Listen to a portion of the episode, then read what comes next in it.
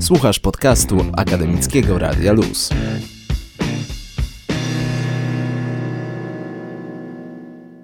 Przed nami kolejne spotkanie z akademikami, czyli naukowcami współtworzącymi Akademię Młodych Uczonych i Artystów, wyjątkową inicjatywę zapoczątkowaną we wrocławskim środowisku naukowo-artystycznym. Gościmy dziś w Akademickim Radiu Luz Alicję Patanowską, absolwentkę Wydziału Ceramiki i Szkła Akademii Sztuk Pięknych i londyńskiego Royal College of Art, projektantkę i reprezentantkę polskiego rzemiosła. Dzień dobry.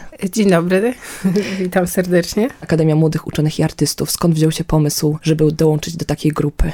Kiedy zaczęłam studia doktoranckie na wrocławskiej e, ASP, o Akademii dowiedziałam się od moich prowadzących, e, Łukasza Huculaka i Jakuba Jernajczyka, którzy byli członkami Akademii. Zachęcili mnie do tego, żebym, żebym aplikowała i szczęśliwie e, zostałam członkinią Akademii. A jaki jest staż, tak plus minus? Dwa lata. To już, to już trochę. Tak, miałam, miałam tą przyjemność, że dostałam się od razu po pierwszym roku studiów studiów e, doktoranckich, e, więc e, bardzo dobrze się to zbiegło z moim życiem we Wrocławiu, ponieważ ja wróciłam z Londynu właśnie na ten doktorat tutaj we Wrocławiu. Czy łatwo się odnaleźć artystą w takim naukowym gronie? Bo jest was trochę w tej akademii e, takich bardziej artystycznych osób. Z mojej perspektywy mogę powiedzieć, że to jest jak odkrywanie nowych światów, bo każda dziedzina to jest taki mikroświat. Dla mnie duża inspiracja. Artystyczna też w działaniu pewnie. Tak, przede wszystkim. Mhm. Całe życie jest dla mnie artystyczną inspiracją. To chyba na tym w sztuce polega.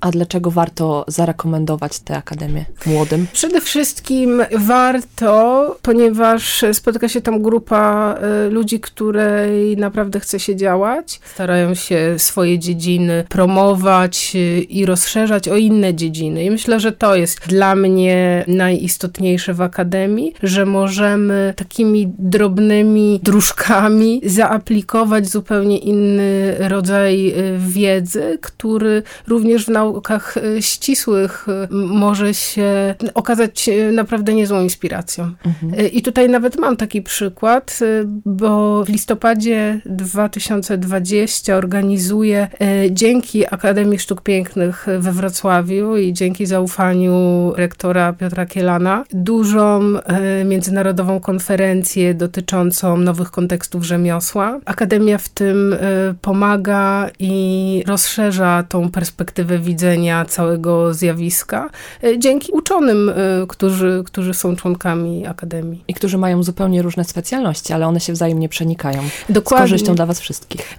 Tak jest, ponieważ ta konferencja, zresztą i mój doktorat Nowe Rzemiosło, opiera się na tym, że do tej pory nie zauważaliśmy takich dodanych, nieoczywistych tych aspektów, z którym rzemiosło się wiąże, czyli y, przede wszystkim haptyczność i y, wiedza y, ucieleśniona. No i tutaj właściwie to jest gorąca wiadomość, to jest chyba pierwsze miejsce, gdzie się nią dzielę, ale przyjedzie do Wrocławia Glenn Adamson. To jest taki Picasso wśród krytyków sztuki zajmujących się tym aspektem rzemiosła w sztukach wizualnych i w designie. To jest osoba, która przez lata była head of, of research department w VNA. Mhm. Teraz jeszcze do niedawna, przez dwa lata, y, Glenn Adamson był dyrektorem Muzeum y, Sztuki i Designu w Nowym Jorku, więc jest absolutny sztos i będzie naszym, będzie naszym gościem, z czego się ogromnie cieszę. No i kilka, kilka y, osób i ze Stanów, z Holandii, z, z Londynu. Mamy naprawdę duże tutaj grono i będziemy zajmować się nie tyle tym, że jakby ludzie znowu interesują się taką pracą manualną, toczeniem na kole, czy, czy lepieniem, czy dmuchaniem szkła, wikliniarstwem, ale y, takim aspektom wykraczającym poza samą tą dziedzinę, czyli... Czyli interesują się po coś tym wszystkim. Tak, tak. Właśnie o to chodzi, że, y, że na przykład y, takie umiejętności manualne, czyli praca rękoma, ćwiczenie tych rąk bardzo dobrze wpływa na nasze zdrowie psychiczne. To jeden aspekt, który teraz jest takim top ten. Nie ma dnia, żebym nie, nie zobaczyła artykułu o depresji, tak, o, prawda? Dokładnie. Albo o, o złym stanie zdrowia psychicznego. To jedna rzecz. Druga rzecz to jest wiedza ucieleśniona, czyli ta wiedza, którą mamy nie tylko z głowy, wiedzę intelektualną, ale to, co nam ciało mówi, ale podpowiada. podpowiada. Właśnie, jak się mówi, to co nam ciało podpowiada, to tak trochę spłycamy to. Spłycamy, mhm. a tutaj należy to rozpatrywać w takich, w, w takich kontekstach naukowych. Jak możemy to robić właśnie? O właśnie, tutaj dobrym przykładem e, są lekarze operujący albo położne. Niedawno rozmawiałam właśnie o tym z położną, taką starszą już e, doświadczoną doświad życiem. doświadczoną e, osobą, która mi mówi, że zainteresowała ten temat i mówi mi, no tak, no bo to przecież trzeba wiedzieć, jak się ułożyć do tej kobiety. Tak. Z książek się tego nie wyczyta, prawda? Mhm. Więc jest mnóstwo takich interesujących rzeczy, oczywiście nowe technologie, jakie nowe perspektywy dla starego rzemiosła wprowadzają. To jest właściwie temat mojego doktoratu. Więc jestem ogromnie szczęśliwa, że zarówno ASP we Wrocławiu, jak i WCA i Akademia Młodych Naukowców i Artystów wspierają tą inicjatywę. I jeszcze tak mogę krótko zdradzić, jak wyglądają w ogóle nasze spotkania, bo to też się ma trochę do Pewnie, konferencji. To jest bardzo interesujące. Kiedy, kiedy my sobie po prostu tam przychodzimy i rozmawiamy o rzeczach, które możemy w, wprowadzić, o projektach, które chcemy realizować. I w momencie, kiedy opowiadałam o tym pomyśle, nie dość to, że dostałam wsparcie takie techniczne, czyli do kogo się zwrócić, A to jest jak bardzo co ważne napisać. przy samej organizacji. Ogromnie prawda? ważne. To jeszcze do tego takie y, zupełnie merytoryczne, na przykład y, Ula Lisowska, która jest naszą przewodniczącą, mm. jest y, filozofką. Już nieraz byłam na, na jej prezentacji bądź wykładzie i to zupełnie poszerza perspektywę. Czasami mam wrażenie, że, że ja tam jestem jak, jak taki statek kosmiczny, który, który wylądował na inną planetę, y, kiedy, kiedy słucham y, takiego stricte filozoficznego wykładu, czy, czy biorę udział jako słuchaczka w y, ich sympozjum. Jakoś tą naszą dziedzinę, czyli sztukę, a już w ogóle w, w tej sztuce ten mikroświat, czyli rzemiosło, pokazuje, jakby um, ukorzenia o, myślę, że to mhm. jest najlepsze, -hmm. najlepsze y, słowo, więc y, od razu się pomysły posypały, jakieś możliwości współpracy. Tyle daje Akademia. -hmm. I to podkreślają wszystkie osoby, które już udzieliły naszych wywiadów, które do tych wywiadów się przygotowują, że e, to jest taka darmowa forma współpracy długotrwałej, która owocuje dla wszystkich. Dzięki, że to mówisz. Mam nadzieję, że dokładnie tak będzie, bo dwa lata to jeszcze nie jest długoterminowe członkostwo, ale rzeczywiście widzę, że wśród tych starych w cudzysłowie członków, bądź są też członkowie pomocniczy. Mentorzy. Me, dokładnie tak. Myślę, że też ważne jest, żeby powiedzieć, że staramy się robić te nasze spotkania jak najmniej oficjalne. Zabrzmi to może śmiesznie, ale im dłużej żyję, tym y, bardziej się przekonuję, że wszystko w pewien sposób się na interpersonalnym poziomie odbywa. Jeżeli kliknie między wami, no to jest po prostu o tyle łatwiej, mhm. a y, w takiej atmosferze luźnej dużo szybciej można zdobyć zaufanie do drugiej e, osoby i właściwie w, też w to e, trochę celujemy. Mhm. Czy doświadczenie zdobyte za granicą, w twoim przypadku takie poważne, londyńskie, pomaga w organizacji takich eventów i w zapraszaniu na przykład gości na konferencje? To są twoje bezpośrednie kontakty? Mm, tak. Doświadczenie organizacyjne e, zdobyłam we Wrocławiu. Właśnie sobie przypomniałam, że już tu byłam, ponieważ ja jestem jedną z czterech właściwie osób, które stworzyły Festiwal Wysokich Temperatur w, we Wrocławiu.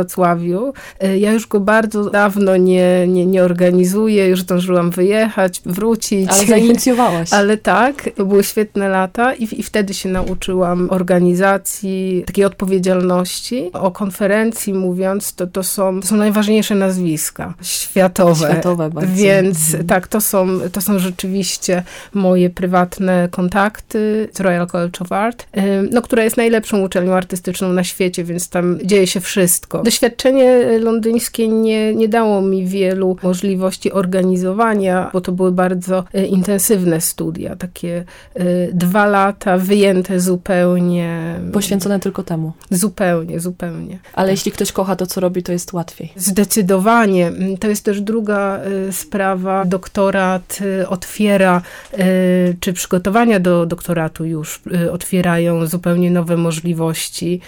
Ja sama jestem zdziwiona, ile jeżdżę po konferencjach. Teraz właśnie jadę do Nowego Jorku. W zeszłym roku byłam w Australii. Tak, jest tego, jest tego sporo, a wiadomo, że im ma się więcej doświadczeń zawodowych, tym perspektywa jest szersza. A czy w Polsce łatwo jest podjąć taką drogę i ją kontynuować? Czy nie myślałaś o powrocie za granicę i rozwijaniu tam siebie? Za granicą jest o wiele łatwiej. W, w Polsce coraz częściej staje się to możliwe. Natomiast kiedy zaczęłam studia tutaj we Wrocławiu na Wydziale Ceramiki i Szkła, e, a zaczęłam je po to, żeby toczyć na kole garncarskim, nic innego mnie nie interesowało. Mm, bardzo często mówili mi, że no taka zdolna dziewczynka, garnki będziesz lepić. Pamiętam, pamiętam że, że w tym 2005 rzemiosło było totalnie passé. Teraz to, teraz to się zmienia. To oczywiście niesie ze sobą niebezpieczeństwa, ale to już za, za, za długi, za długi temat. To skąd pomysł na to garncarstwo się wziął, skoro wszyscy dookoła mówili, że nie, że nie warto?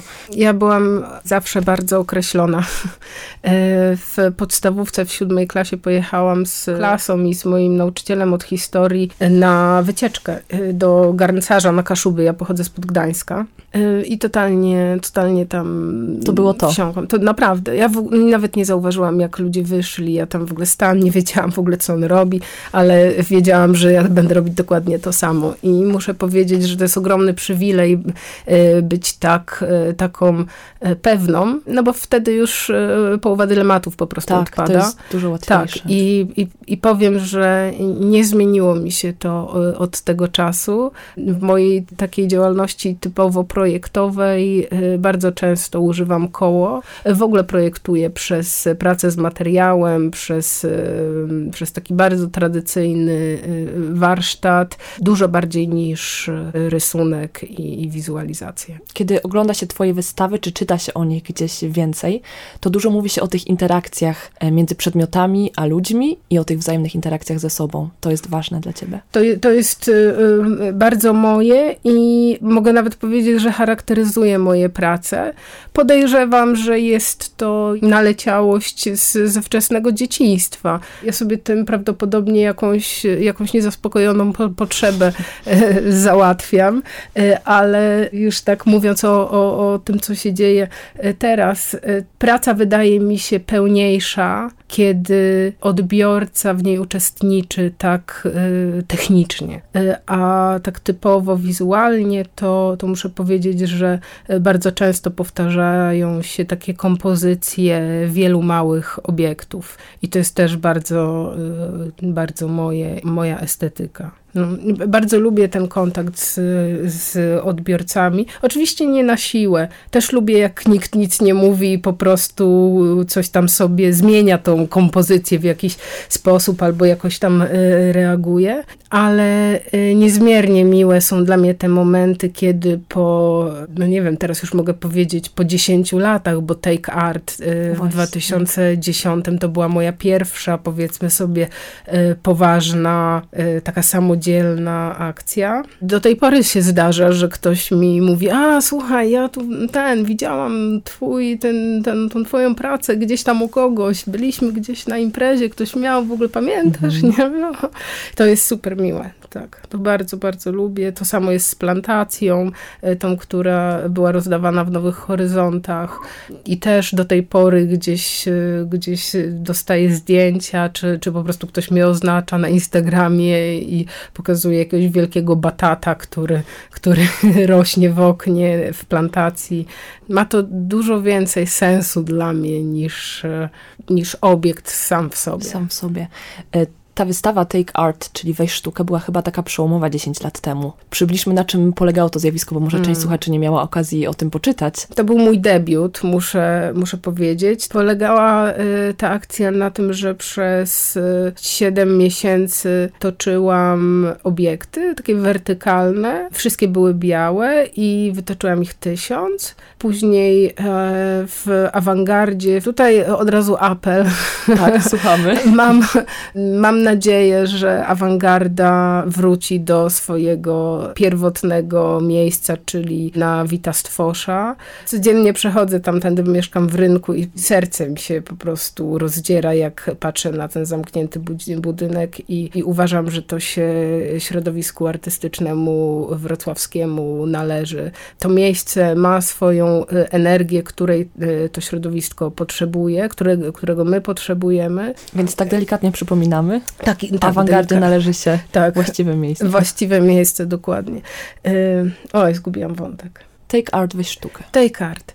Y, więc Take Art polegał y, na mojej y, potrzebie, żeby sztuka wyszła w miasto. I to się rzeczywiście udało. udało. Awangarda została wypełniona, te dwie wielkie witryny zostały wypełnione białymi formami i podczas wernisażu każdy mógł sobie wziąć jedną pracę do domu. Rzeczywiście, jak się chodziło po centrum Wrocławia, to, to co chwilę gdzieś tam ktoś widział te, te, Twoje te, dzieła. te moje prace. Dla mnie, przyznam, równie istotne w tym działaniu była sama praca przy kole, którą wspominam jako taką medytacyjną i, i jakiś taki najlepszy okres mojego życia. Takie zupełne uspokojenie, skupienie się na jednej czynności, która nie była wcale powtarzaniem, bo każda z tych form była inna, ale takim rytmicznym działaniem, które, które bardzo lubię. Bardzo potrzebnym człowiekowi. Zresztą o tym też mówiliśmy na początku, że takie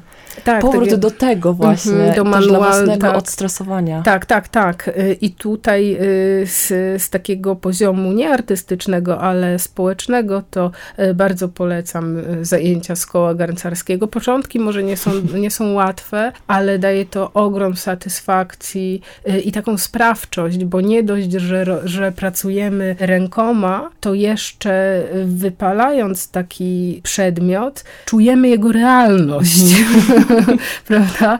I tak, i zauważyłam, że to właściwie wszystkim, nie, nieważne w jakim wieku, dodaje nawet takiej dumy, chociaż ludzie o tym nie mówią, bo nie potrafią często swoich uczuć nazwać, ale zauważyłam to już i u dzieci, i u... Y, bez i u, względu na wiek Bez właśnie. względu na wiek, naprawdę. I uważam, że, że ten aspekt jest super ważny, a y, sporo wrocławskich absolwentów, absolwentek właściwie prowadzi we Wrocławiu swoje pracownie, co jest y, świetne i wiele z nich prowadzi też, y, też y, zajęcia, więc warto naprawdę spróbować. Mhm. Twoja twórczość pokazuje, że sztuka nie jest sztuką tylko dla sztuki, może być użyteczna, stąd pewnie też zainteresowanie odbiorców i stąd pewnie narodził się pomysł na plantację, bo on nie powstał tutaj u nas w kraju, prawda? Tak. Absolutnie uważam, że sztuka i design y, się przenikają. Tak samo uważam, że nauka i sztuka mogą się tak. przenikać. Więc stąd takie moje y, sfokusowanie na tych granicach, y, bądź pozornych granicach i mieszanie kontekstów. I rzeczywiście plantacja powstała jako instalacja artystyczna, graduation project w RCA Wówczas w ogóle nie myślałam o produkcie. Moją ideą było zwrócenie uwagi na problem wyrzucania właściwie śmieci na londyńskich ulicach, a bardziej dokładnie mnogości wyrzuconych dobrych produktów. Mhm. Od lamp, przez y, ubrania, meble do, y, do właśnie szklanek. Przestały się podobać i po prostu wylądowały na Dokładnie. Ulicy. No, społeczeństwo na tyle bogate, że, że może po prostu zamienić jedno dobre drugim dobrym, które się jeszcze nie opatrzyło. Nawet nie dajemy sobie czasu ani temu przedmiotowi, żeby go dokładnie obejrzeć, a już go mhm. zastępujemy nowym. No, ciuchy są najlepszym przykładem. Więc y, zaczęłam zbierać y, te szklanki. Po prostu jeździłam rowerem po Londynie i jak mi drugi raz opona w ogóle się przebiła, to zaczęłam zwracać uwagę, dlaczego one się tak, one się tak przebijają. Okazało się, że jest dużo pobitego szkła po imprezach, e, a Londyn imprezuje cały czas. Mhm. Zaczęłam zbierać te szklanki, które ludzie z pubu wynoszą. Później zaczęłam chodzić o odpowiednich nocnych godzinach, około czwartej, piątej i zwróciłam uwagę y, na to, że służby porządkowe po prostu wszystko wrzucają do skipa. Kolekcjonowałam szklanki, a ze względu na to, że toczę, próbowałam je jakoś połączyć z porcelaną i doprojektowałam mm, te porcelanowe nakładki po to właśnie, żeby, żeby uprawiać hydroponikę. Tutaj się skrzyżował drugi ważny dla mnie temat, czyli rośliny. W Londynie nie było to zupełnie możliwe, żeby mieć ogródek. Większość Londyńczyków w ogóle nie ma nawet skrawka zieleni. Bo nie ma takiej możliwości. Bo nie ma możliwości, nie ma pieniędzy, nie ma czasu, y, więc y, postanowiłam, że mm, stworzę taki mini ogródek na biurku. To się bardzo udało, muszę powiedzieć, bo tą moją instalację, to była wielka, wielka kompozycja, y, kupił Lord Mervyn Davis który był ministrem skarbu w Wielkiej Brytanii. Już wtedy wiedziałam, że jest to duży potencjał na produkt, z tego względu, że sporo ludzi przychodziło i chciało kupić pojedynczą taką plantację. Dla siebie, dla, dla siebie żeby, żeby używać, mhm. żeby rósł szczypiorek. I, bez ogródka. E, tak, bez ogródka, awokado, czy, czy, czy po prostu do rozszczepiania, e, do ukorzeniania roślinek w taki estetyczny sposób. I po tym, jak Davis kupił kupił tą plantację, jeszcze taką dużą instalację, później kupiło e, Shanghai Museum of Glass. Wtedy już miałam po prostu kasę na to, żeby zacząć produkcję. Ogromnie mi zależało, żeby to była polska porcelana, ponieważ -hmm. polska porcelana jest bardzo wysokiej jakości. Pierwsze zamówienie musiało e, być na 4000 sztuk, więc pomyślałam, no to świetnie, jak się nie uda, będę miała 4000 prezentów dla znajomych, ale plantacja świetnie hula, mm, bardzo dużo sprzedaje w Tate Edit i mam dużo z tego satysfakcji, bo rzeczywiście ludzie wracają i wysyłają zdjęcia. No właśnie nawet ci odbiorcy w tym wypadku pomogli mi zdecydować, żeby mhm. ten produkt powstał, więc no jak tu Jaką powie... drogę podjąć. Dokładnie, więc jak tutaj powiedzieć, że sztuka się z projektowaniem nie, nie przenika, mhm. skoro to jest na, na najlepszy przykład do tego, że z dzieła sztuki dużej instalacji, kompozycji, która niesie ze sobą przesłanie, można stworzyć y, produkt, który niesie to samo przesłanie i jedno z drugim, ani, y, ani y, ta, ta instalacja, ani ten produkt nie obniżają swojej wzajemnej mhm. wartości. Ten projekt mógłby być, myślę, świetnym symbolem tego właśnie, jak działa akademia. Skąd czerpać inspiracje, jak te łączą, jak światy naukowe i artystyczne się łączą, bo nie ukrywajmy, że naukowcy też z tej hydroponiki korzystają, robiąc swoje badania. Tak, to prawda, to prawda. Świetne podsumowanie podsumowanie, e, też mam taką anegdotkę. Jakiś czas temu wspaniały człowiek e, odezwał się do mnie z propozycją zrobienia wielkiej e, hydrouprawy przemysłowej. Ja nie, nie jestem na to gotowa, nie, nie, nie mam, nie mam takiej... jeszcze? Jeszcze nie mam takiej wiedzy, ale sam fakt, że mu przyszło do głowy, żeby, żeby współpracować z artystką w, w takim kontekście bardzo przemysłowym, dał mi wiele do myślenia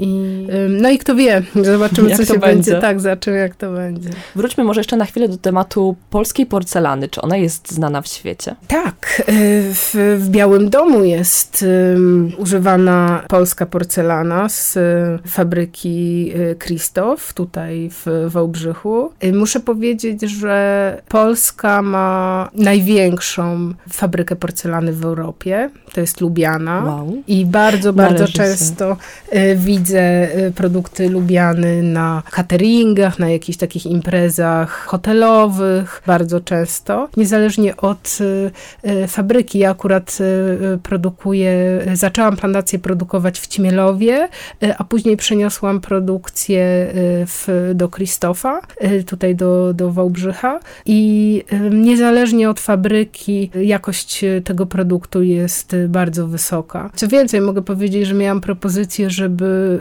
y, produkować plantacje z kamionki w Wielkiej Brytanii, co wizerunkowo y, bardzo się opłaca. To jest jednak made in UK, ale y, dla mnie ta jakość nie była wystarczająca, mhm. więc dlatego się na porcelanę polską zdecydowałam. No moim takim marzeniem byłoby, żeby te fabryki ze sobą współpracowały, żeby grały do jednej bramki, co więcej, żeby państwo je wspierało, bo za chwilę się obudzimy z ręką w nocniku, chociaż już upadła. Właśnie teraz oficjalna informacja dotarła do nas jakieś dwa tygodnie mm, temu, że, że chodzież została e, zamknięta. Tak samo stało się z polskimi hutami, więc e, ja uważam, że wsparcie państwa tutaj jest potrzebne i, no i warto przede wszystkim. Teraz wyszła wspaniała książka pani Barbary Bana-Śniuluk, która jest kuratorką w Muzeum Narodowym w Warszawie. Ona zbiera porcelanę, ceramikę w ogóle lat 50., 60.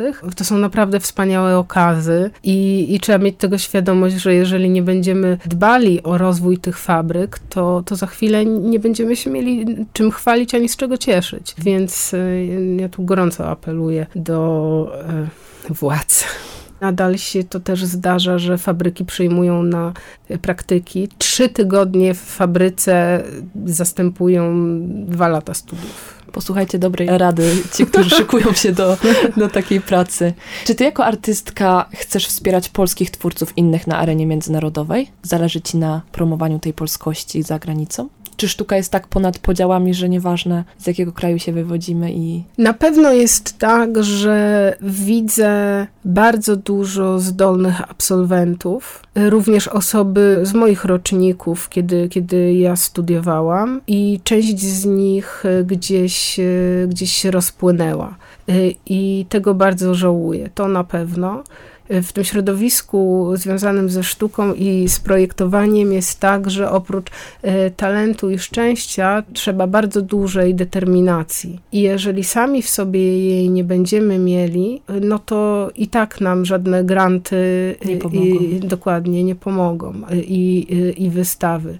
Natomiast chciałabym, żeby więcej międzynarodowych kuratorów przyjeżdżało do Polski, bo Instytut Adama Mickiewicza na przykład ma dosyć dobry program promujący, przede wszystkim design, ale obecność e, tego zagranicznego środowiska tutaj w Polsce byłaby e, wskazana, byłaby wskazana dlatego mhm. tak bardzo się cieszę z obecności Glena Adamsona, mhm. bo no to już lepiej nie można w naszym środowisku. I tu we Wrocławiu. I tu we Wrocławiu. A nie w stolicy. Tak. Myślę, że ta twoja opowieść pozwoliła słuchaczom wejść w taki świat trochę artystyczny. Nawet jeśli ktoś nie miał możliwości czy kontaktu z twoją twórczością wcześniej, to myślę, że trochę sobie wyobraził i będzie miał okazję pewnie, żeby sięgnąć do tego gdzieś i w internecie i na żywo. Polecamy serdecznie. Tak, bardzo, bardzo polecam i też mogę podpowiedzieć, że ASP jest bardzo otwartą uczelnią. Y, I okej, okay, nie może tak być, żeby ciągle się kręcili jacyś nieznajomi po, po pracowniach, ale jeżeli komuś bardzo zależy, to, to zawsze ludzie tam służą Y, i radą, i pomocą można się umówić jakoś, można, można coś podpatrzeć, y, posłuchać, więc bardzo zapraszamy, y, zarówno na dni otwarte, jak i tak po prostu. O. To jeszcze małe życzenie może na koniec. Czy masz czy masz właśnie jakieś życzenie dotyczące polskiego rzemiosła? W jaką stronę one może iść? Czego byś chciała? E, dzięki za to pytanie, bo ono jest dla mnie bardzo istotne. Ja y, uważam, że jedyne, przynajmniej, y, przynajmniej na tym etapie moich rozważań, mogę powiedzieć, że najważniejszym elementem dla polskiego rzemiosła jest jego jakość. Że tylko najwyższą jakością możemy się obronić i y, mocno podkreślić obecność naszą, ponieważ jest dużo teraz takich inicjatyw, y, takich jakby rzemieślniczych. Słowo rzemiosło jest generalnie y, bardzo, y, bardzo modne teraz i ja nawet uważam, że ta moda może się przyczynić do degradacji w, w ogóle znaczenia tego, tego terminu, tak jak się stało z cepelią, ponieważ mm. cepelia przed 70 rokiem prezentowała najwyższej jakości produkty, które rzeczywiście były wytwarzane pod pod y, kontrolą jakości i, i, i tak dalej, a po roku 70, kiedy ta produkcja zaczęła być coraz bardziej masowa, doszło do tego, że jeszcze ja pamiętam, że w naszym gdzieś tam potocznym języku używał się nie, to takie cepeli. Właśnie, ale to też widać pokoleniowo powiedzmy, bo pokolenie naszych dziadków inaczej do tego podchodzi, natomiast te młodsze pokolenia traktują to już dosyć negatywnie. Tak, tak, bo, bo miały, miały właśnie przykład z tą produkcją, która już y, była coraz gorszej jakości. I y, obawiam się, że z rzemiosłem może być tak samo. No, te wszystkie rzemieślnicze pączki, rzemieślnicze y, lody i, i rzemieślnicze zapiekanki. Nawet we Wrocławiu to widać. Tak, tak, tak. No, ostatnio widziałam mrożoną rzemieślniczą zapiekankę. To już e, oksymoron. Tak, tak, to już, to, to już jest po prostu Mars. I życzyłabym sobie, żeby rzemieślnicy mieli w krwiobiegu potrzebę, potrzebę jak najwyższej e, jakości. Do tego życzymy obie wszystkim polskim twórcom i rzemieślnikom. E, dziękuję Ci bardzo za rozmowę. Dziękuję, pozdrawiam. Alicja Patonowska była gościem Akademickiego Radia Luz.